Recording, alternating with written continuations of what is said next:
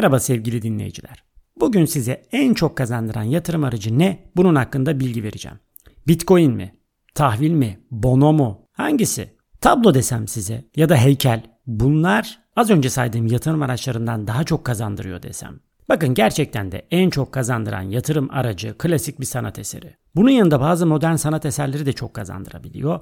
Ama şu an için klasik bir sanat eserinden daha fazla kazandıran bir şey yok. Şimdi para, değerli kağıt bunların hepsi aslında bir değer biriktirme aracı. Peki sanat eserleri de değer biriktiriyor mu? Elbette biriktiriyorlar. Son dönemde sanat eserlerinin satış fiyatları bazı ülkelerin yabancı para rezerv rakamlarını aşıyor. O derece yüksek fiyatlardan alınıp satılıyor. Satış rakamlarına göre bilinen en pahalı 4 tablonun toplam değeri 1 milyar ABD dolarının üzerinde. 4 tane tablo. Kasım 2017'de Leonardo da Vinci'nin Salvator Mundi tablosu 450 bin dolara satıldı. Şubat 2016'da Ken Griffin isimli sanat meraklısı eve iki bir şey alayım diye girdiği müzayede salonundan iki bir şey aldı evine ve orada 500 milyon dolar es bıraktı. William de Koenig imzalı Interchange adlı tabloya 300 milyon ABD dolara bayıldı. Jackson Pollock imzalı Number 17A adlı tabloya ise 200 milyon ABD doları verdi. Toplamda 500 milyon temiz parayı bıraktı, iki tablo aldı çıktı. Peki kim bu kadar parayı bir sanat eserine verir? Yani siz ne kadar paranızı bir sanat eserine vermeye niyet edersiniz? Tabii ki bu zenginlikle alakalı bir soru. Dolayısıyla servet kavramı işin içine giriyor. Servetinizin, sahip olduğunuz paranın ve diğer tüm mal varlıklarınızın toplamının ne kadarını, yüzde kaçını bir sanat eserine verirsiniz. Diyelim yüzde birini, ben yüzde birini veririm diyorsunuz. O zaman bu William de Koenig imzalı Interchange adlı tabloyu satın alırsanız servetiniz demek ki 30 milyar ABD doları bir şey. Yani yüzde birini veriyorsanız böyle olması beklenir. Forbes'un milyarderler listesinde bu tabloyu alabilecek 50 kişi mevcut. Yani servetinin yüzde birini bu tabloya verecek 50 kişi var. Elbette ve vergi memurlarının dikkatini çekmemek için Forbes'un zenginler listesinden adını sildirmeyi sildiriliyor mu bilmiyorum ama bunu başaran ya da dikkat çekmeden ciddi para yapan ultra zenginleri saymıyoruz ama ilk 50 kişi şu an alabiliyor. Bloomberg haberine göre 2016 yılında yapılan bir müzayedede Picasso'nun Cezayirli Kadınlar tablosunu almak için Steve Wynn adlı bir Amerikalı servetinin %3.7'si olan 125 milyon ABD dolarını gözden çıkarmış, teklif vermiş. Adam ben servetimin %4'üne yakınını bu tabloyu almaya ayırıyorum demiş. Ne olmuş? Kazanamamış. Alamamış yani tabloyu. Evine eli boş dönmüş. Şimdi 2015 yılından önce en son el değiştiren Picasso 1997 yılında el değiştirmiş. Bu 31.9 milyon ABD dolarına satılmış o dönem. Şimdi bakın 31.9 milyon ABD doları 1997'de harcanmış bir tablo için. 2015'e geldiğimizde enflasyon eklenmiş fiyatı 46.7 milyon ABD doları oluyor. Yani tablonuz yerinde durdu. Sadece enflasyonu üzerine eklediniz. Yeniden satmak istediniz. 46.7 milyona satarsınız. Peki 2015 yılında bu Steven alamadı ya 125'e. Tablo kaça gitti? Bunu hiç merak etmediniz mi? 125'i alamadı. Kaça gitti tablo? 179.4 milyon dolara satıldı. 31.9 alınan tablo 179.4 milyon dolara satıldı. Enflasyon etkisini çıkarınca bile 132 milyon dolar kar etmiş.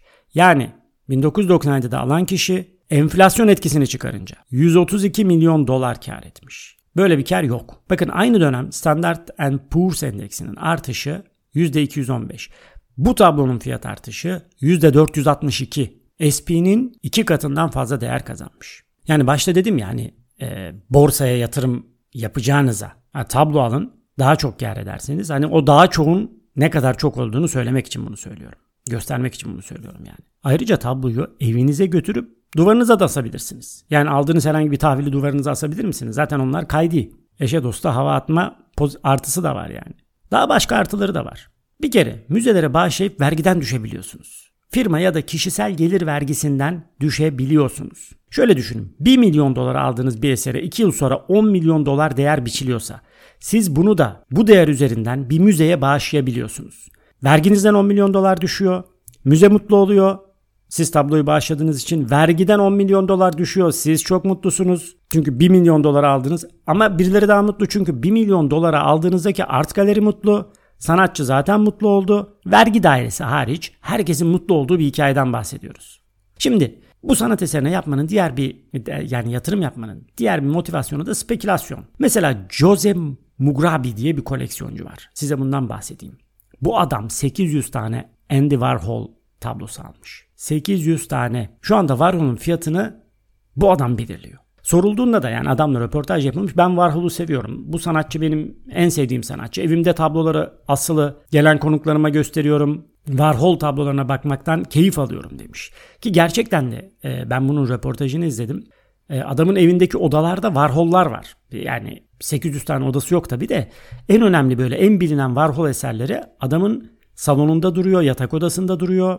Elbette tabi sigortalılar ama ciddi bir şekilde Warhol'u topluyor ve tekeli haline getirmiş. Şöyle düşünün. Piyasada Warhol'ların tamamını topladığını düşünün. Ya da %90'ın 95'ini topladığını düşünün. Ki durum onu gösteriyor aslında. Piyasaya bir Warhol sürdüğünde fiyatını aslında kendi belirleyecek. Piyasa koşullarının üzerinde bir fiyat koyabilecek ve fiyat bu olacak aslında. Çünkü almak istiyorsan bu fiyatı ödemek zorundasın noktasına geleceksin. Şimdi bunun aslında ekonomide bir adı var.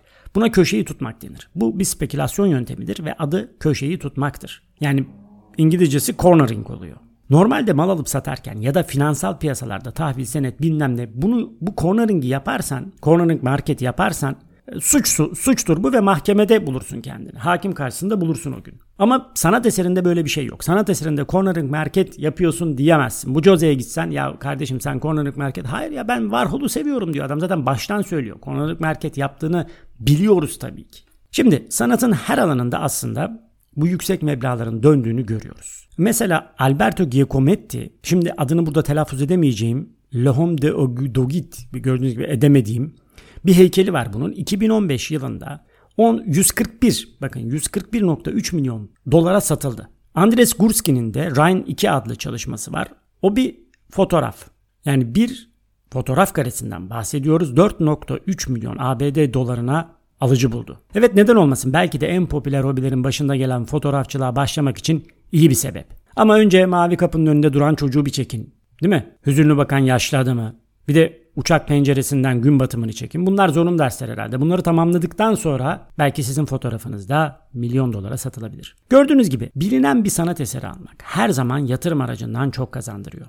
Peki gelelim Bitcoin versus Picasso'ya. Yani şu anda Bitcoin'i de çok kazandırdığını biliyoruz. Yani buna kripto paralar diyelim. Onlar da çok kazandırıyor ama gelin bir Picasso ile karşılaştırmasını yapalım. Aslına bakacak olursak kısa zaman aralıklarında Bitcoin'deki artışlar bir Picasso'dan fazla olabiliyor. Çok kısa zaman aralığında Bitcoin'de %20 %30 artışlar görebiliyoruz. Fakat değer kayıpları da görebiliyoruz. Ama bir Picasso hiç bu yani hiçbir zaman aralığında bu kadar değer kaybetmiyor. Hatta değer kaybetmiyor. Bitcoin günlük %15 değer kaybetti, %20 değer kaybettiğini gördüm ben. Çok dalgalı. Risk primi çok yüksek. Bu birinci fark.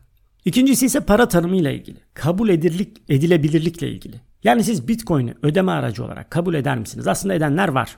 Ama etmeyenler de var. Peki Picasso'yu ödeme aracı olarak kabul eder misiniz? Şimdi bakarsanız aslında hani elinize Picasso alıp bir araba galerisine gidip ya ben bir tane Mercedes istiyorum deyip Picasso'yu veremezsiniz. Zaten çok daha fazladır Mercedes'ten fiyatı ama bunu yapamazsınız. Ancak şunu yapabilirsiniz. İlk müzayedede Picasso'yu satabilirsiniz. Ve acayip likit aslında.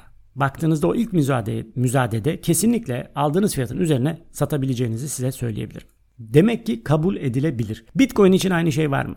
Elbette var. Bitcoin ile anında ödeme yapabilirsiniz ama kabul edenlerle. Çünkü bazı ülkeler Bitcoin'i kabul etmiyor. Bazı şirketler Bitcoin'i kabul etmiyor. Yani burada Bitcoin derken tüm kripto paraları düşünün.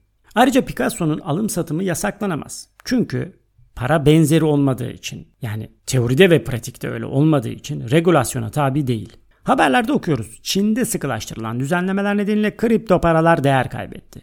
Ama hiçbir zaman şöyle bir şey okumayacağız. Yani böyle bir şey görmeyeceğiz. Çinli yetkililer Picasso'da ressam mı ya dediler. Ve Picasso tabloları değer kaybetti. Böyle bir şey görmeyeceğiz. Picasso'nun bir diğer artısı dünyanın her yerinde talep görmesi. Koleksiyonerlerden müzelere kadar, spekülatörlere kadar. Tam Bitcoin kadar likit olmadığını daha önce söyledim. Ama herhangi bir müzenin ilk müzayedesinde anında satılacağını da söyledim. Bundan eminim yani ve herkes emin. Ha bir de madencilik hikayesi var. Madencilik yaparak kripto para yaratabiliyorsunuz ama bir Picasso yaratamazsınız. Bu dediklerim Rothko, Cezanne, Gauguin, Rembrandt, Modigliani, Klimt, Renoir, Munch hepsi için aslında geçerli. Yani ben Picasso diyorum ama diğer bu tab bu ressamlar için de, bu artistler için de geçerli. Peki şunu diyebilirsiniz. Ben Bitcoin'i Bitcoin'i istediğim zaman alabiliyorum ve çok küçük miktarlarda da alabiliyorum. Yani 0.00012 bilmiyorum işte. Bitcoin alabiliyorum. Bunu Picasso için yapamam. Yani cebimde 1000 dolarla gidip Picasso alamam. Ya da işte Munch alamam. Modigliani alamam. Peki burada haklısınız. Yani bunu söyleyen kişi haklı. Belki modern sanatçılardan bir şeyler alınabilir. Modern sanatçılardan da, modern eserlerden de sürekli değer kazananları var. Fakat bu biraz kumar olabilir diye düşünenleriniz olabilir. Ya da aldığınız fiyat ta evinize astığınız bir tablo modern sanatçının çok değer kazanmayabilir. İşte sadece bu noktada Bitcoin ya da bir kripto para ya da herhangi başka bir yatırım aracı öne çıkabiliyor. Fakat şöyle bir şey yapıldı. Türkiye'de yok ama yurt dışında var. Bir sanat eserine ortak olabiliyorsunuz.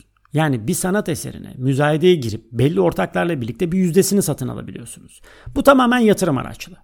Şöyle düşünün bir Picasso alabiliyorsunuz. Yüzde birini belki paranız yetti. Yüzde birini aldınız ve bu size kayıtlı. Yani yıllar sonra bu eser satıldığında edilecek kardan da yüzde biri size gelecek. Bir sonraki podcastlerin birinde modern sanatla ilgili bir şeyler konuşmak istiyorum. Bakın konu gerçekten dipsiz kuyu. Yani öyle 10 dakikada 15 dakikada anlatıp geçilecek bir konu değil. Dönemleri var. Her dönemin belli bir hikayesi var. Genelde bir happening çevresinde gerçekleşiyor bunlar. Çok ciddi paralara alınıp satılıyor modern sanat eserleri.